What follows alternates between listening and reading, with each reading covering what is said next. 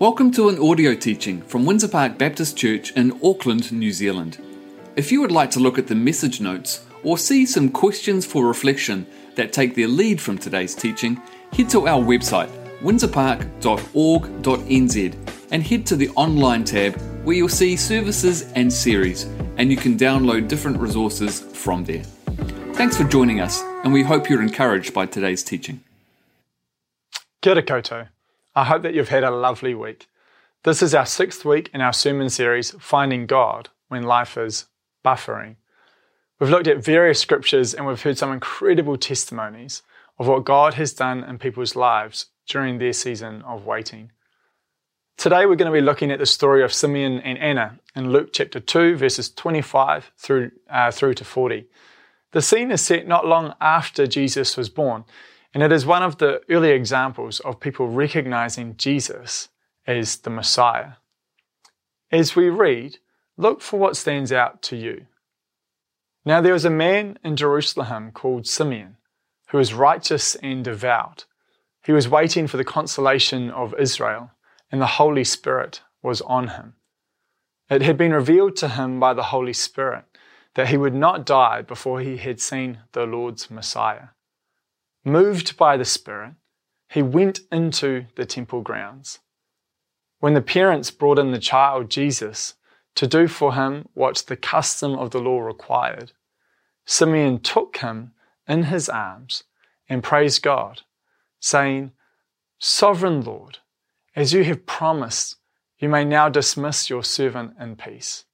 For my eyes have seen your salvation, which you have prepared in the sight of all nations a light, of uh, a light for revelation to the Gentiles, in the glory of your people Israel.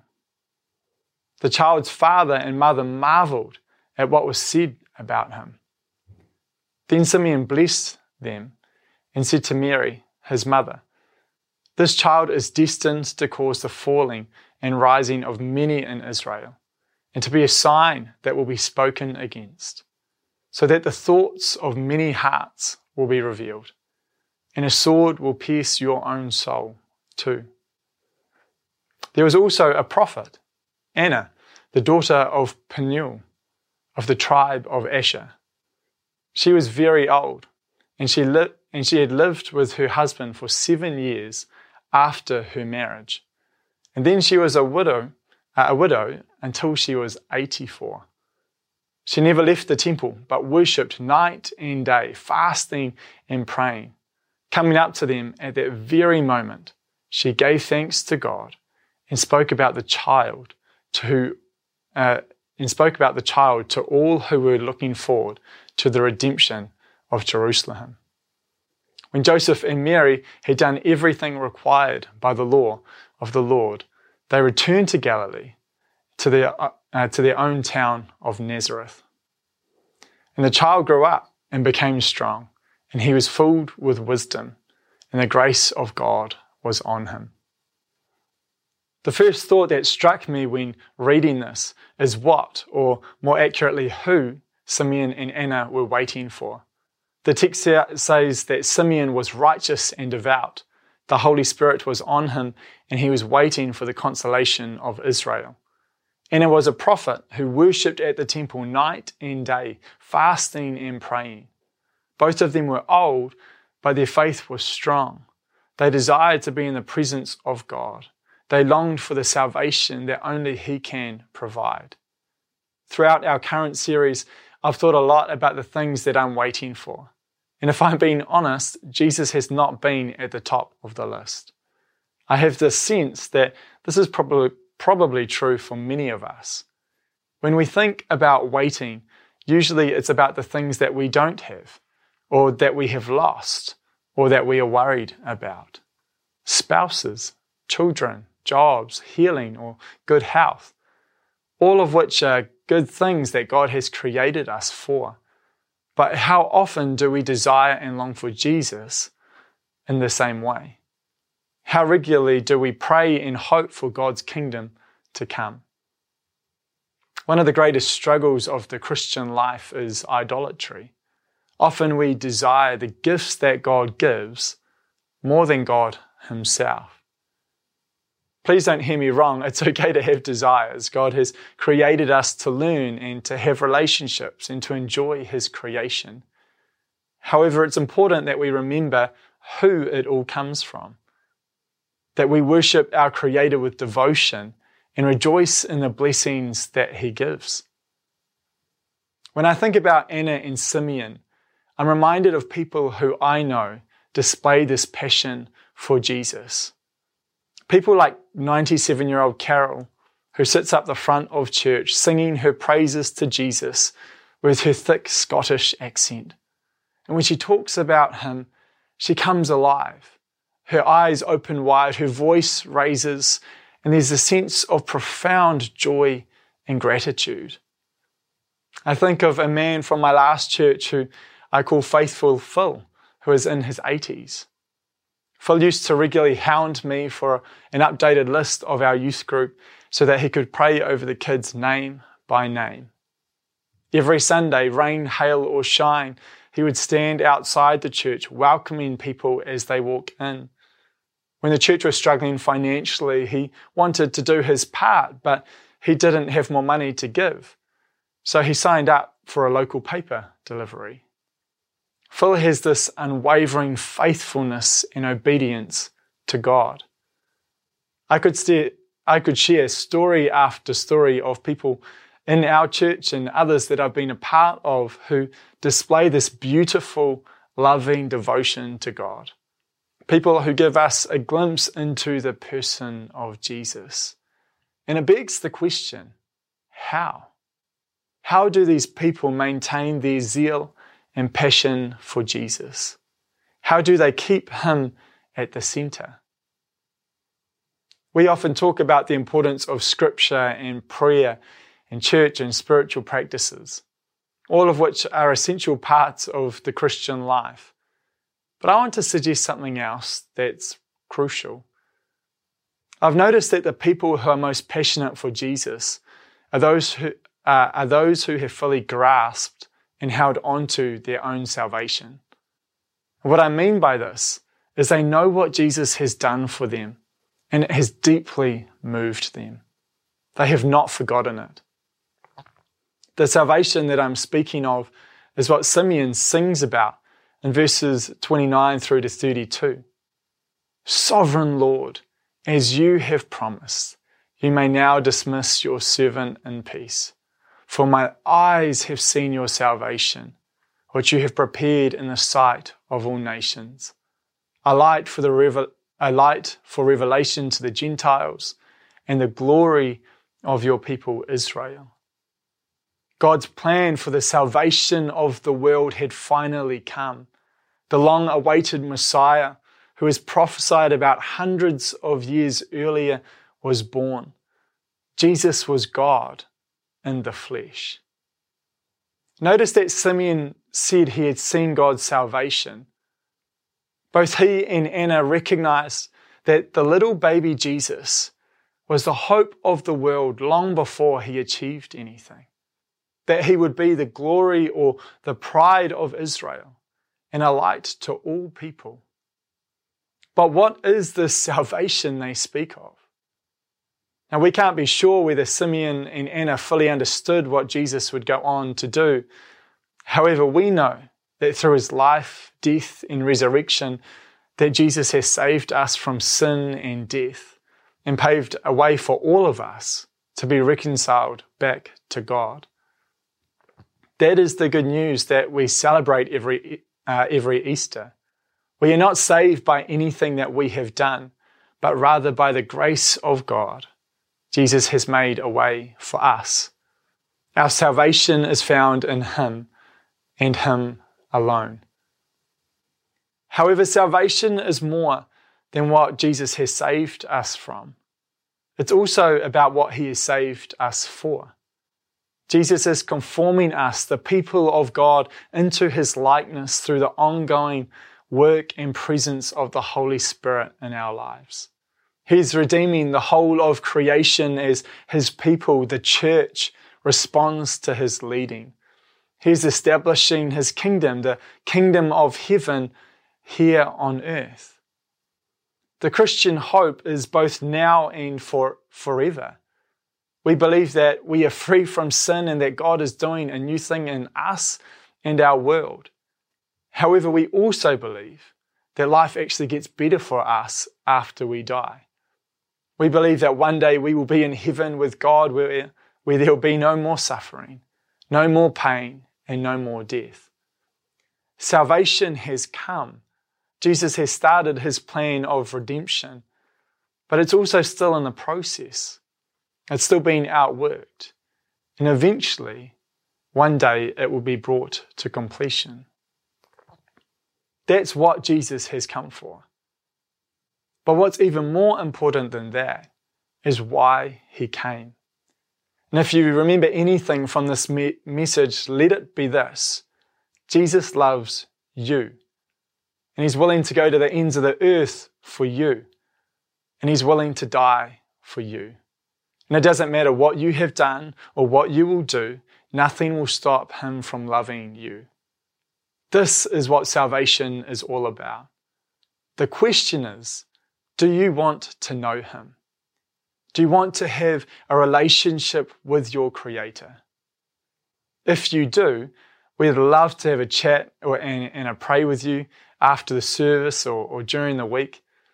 Or maybe you have some doubts or questions that you want to talk through just get in touch and, and would love to chat further. For those of us who know and have experienced the love of Jesus, do you recall the moment when you came to know God? Do you remember the sense of joy and peace and love that you felt? Have you grasped and held on to your salvation? I love what Tamani said when he shared his testimony in our service about a month back. When he came to know Jesus, he started noticing the beauty around him. His priorities changed. His marriage changed. His eyes were opened. Now, five years on, he continues to recall what Jesus has done for him. He hasn't forgotten it. He hasn't taken it for granted. And I think that's a challenge for those of us who have known Jesus for a long time if we aren't intentional about fostering our relationship with Jesus, we can take salvation for granted. We can stop appreciating that Jesus loves us and wants to do life with us. The reason we are always talking about spiritual practices is because they create space for us to connect with God and they remind us of what Jesus has done for us. If you've noticed that your faith isn't what it once was, I encourage you to get accountable with someone and try doing something different. You know, my flat at the moment, we often uh, do the practice of examen together.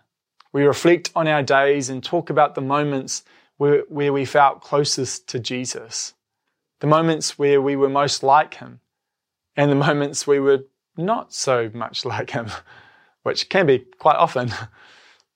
And then we pray for each other. There's heaps of different things that you can try.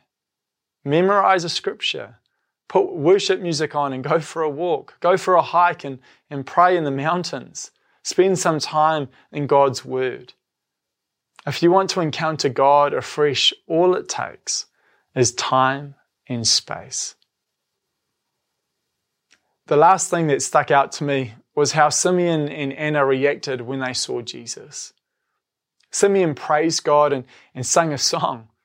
And Anna gave thanks to God and shared about Jesus with everyone who was looking forward to the redemption of Israel.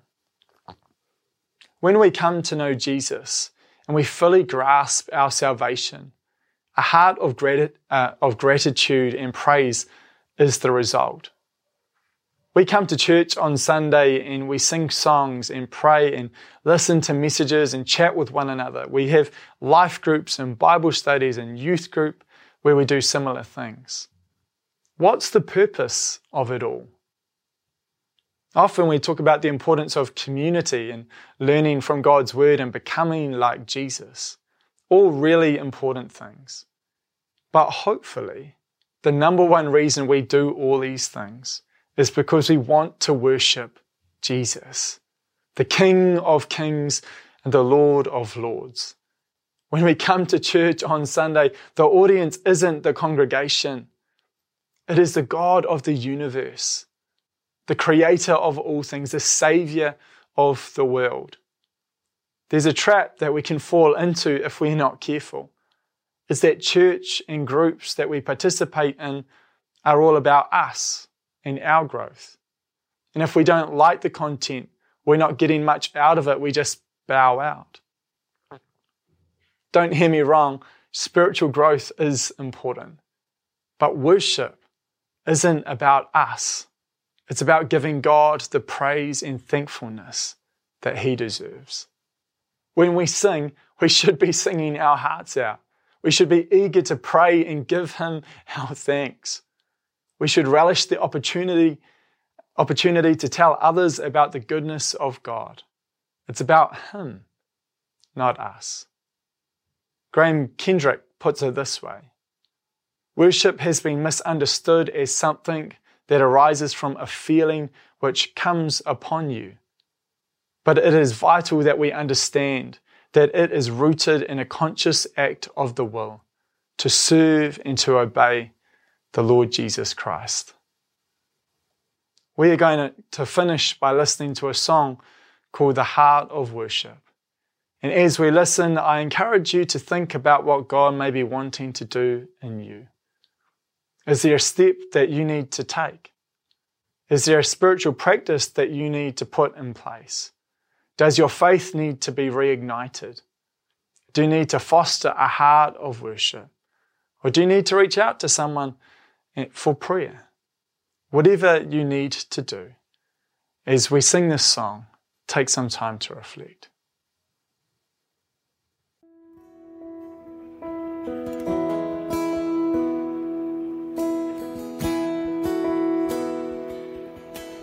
I'm coming back to the heart of worship, and it's all about you. It's all about you, Jesus.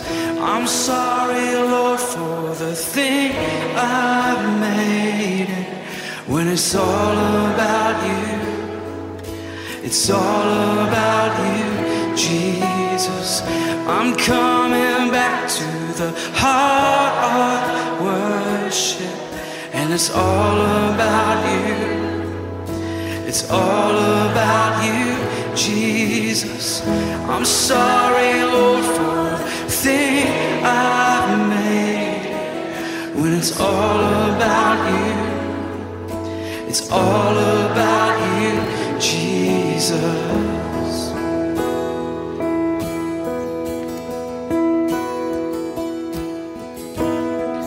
When the music fades, when all is stripped away, and I simply come, longing just to bring something that's a word that will bless your heart, my God. And I'll bring you more than every song. For a song in itself is not what you have required. You search much deeper within through the way things appear. You're looking into my heart. I'm coming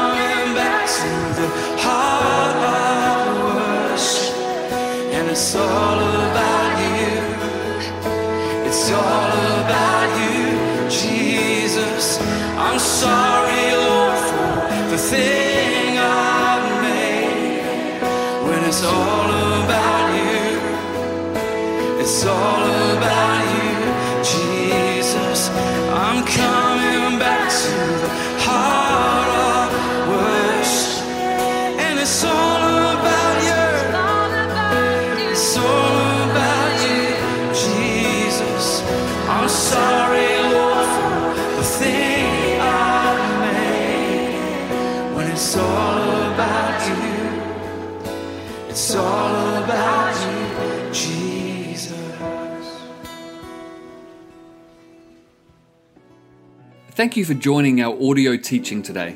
If there are ways that we can continue to support you or help you in your journey, please reach out to us. Head to our website, windsorpark.org.nz, and you'll find various ways to contact us. God bless.